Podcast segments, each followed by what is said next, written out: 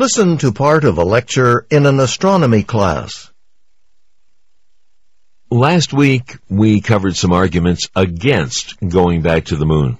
But there are compelling reasons in favor of another moon landing too, uh, not the least of which is trying to pinpoint the moon's age.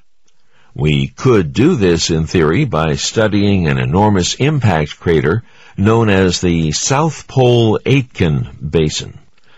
Uh, it's located in the moon's south polar region, but since it's on the far side of the moon, it can only be seen from space.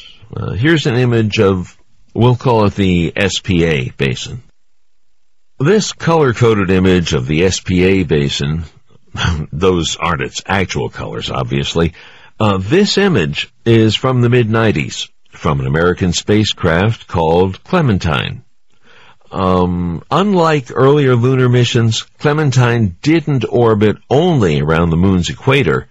Its orbits enabled it to send back data to create this topographical map of, um, well, the gray and white area towards the bottom is the South Pole. The purples and blues in the middle correspond to low elevations, the SPA basin itself. Um, the oranges and reds around it are higher elevations. The basin measures an amazing 2,500 kilometers in diameter, and its average depth is 12 kilometers. That makes it the biggest known crater in our solar system, and it may well be the oldest.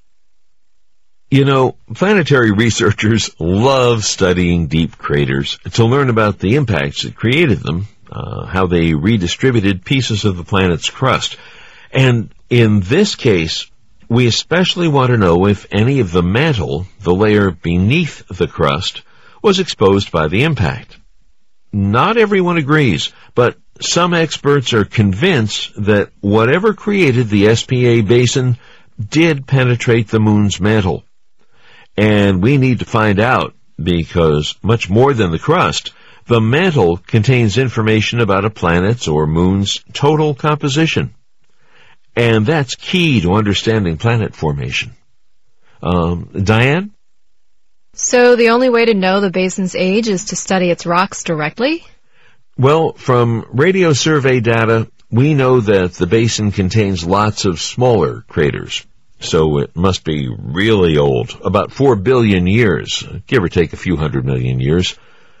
But that's not very precise. If we had rock samples to study, we'd know whether these small craters were formed by impacts during the final stages of planetary formation, or if they resulted from later meteor showers. But if we know around how old the basin is, I'm not sure that's reason enough to go to the moon again. No, but such crude estimates, mm, we can do better than that. Besides, there's other things worth investigating, like, is there water ice on the moon? Clementine's data indicated that the wall of a south polar crater was more reflective than expected, so some experts think there's probably ice there. Also, uh, data from a later mission indicates significant concentrations of hydrogen and, by inference, water less than a meter underground at both poles. Well, if there's water, how'd it get there? Underground rivers? We think meteors that crashed into the moon or tails of passing comets may have introduced water molecules. Any water molecules that found their way to the floors of craters near the moon's poles, that water would be perpetually frozen because the floors of those craters are always in shadow. Uh, furthermore, if the water ice was mixed in with rock and dust, it would be protected from evaporation. So are you saying there might be primitive life on the moon? Uh, that's not my point at all. Um, okay, say there is water ice on the moon. That would be a very practical value for a future moon base for astronauts. Uh, water ice could be melted and purified for drinking. It could also be broken down into its component parts, oxygen and hydrogen. Oxygen could be used to breathe, and hydrogen could be turned into fuel, rocket fuel. So Water ice could enable the creation of a self-sustaining moon base someday. A mining camp, perhaps, or uh, a departure point for further space exploration. But hauling tons of equipment to the moon to make fuel and build a life support system for a moon base, wouldn't that be too expensive? A permanent base uh, may be a ways off, but we shouldn't have to wait for that. The dust at the bottom of the SPA basin really does have a fascinating story to tell.